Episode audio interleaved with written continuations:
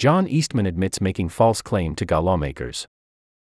By Craig Clough, June 21, 2023, 10:48 p.m. Eastern Daylight Time. Former President Donald Trump's one-time attorney John Eastman admitted at his California disbarment hearing Wednesday that he made a false voter fraud claim to Georgia legislators, contradicting his own repeated testimony that Georgia's Secretary of State had mischaracterized his allegations. Stay ahead of the curve. In the legal profession, information is the key to success. You have to know what's happening with clients, competitors, practice areas, and industries. Law 360 provides the intelligence you need to remain an expert and beat the competition. Access to case data within articles, numbers, filings, courts, nature of suit, and more.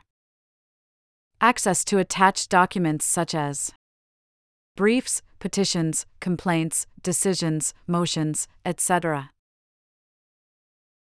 Create custom alerts for specific article and case topics, and so much more.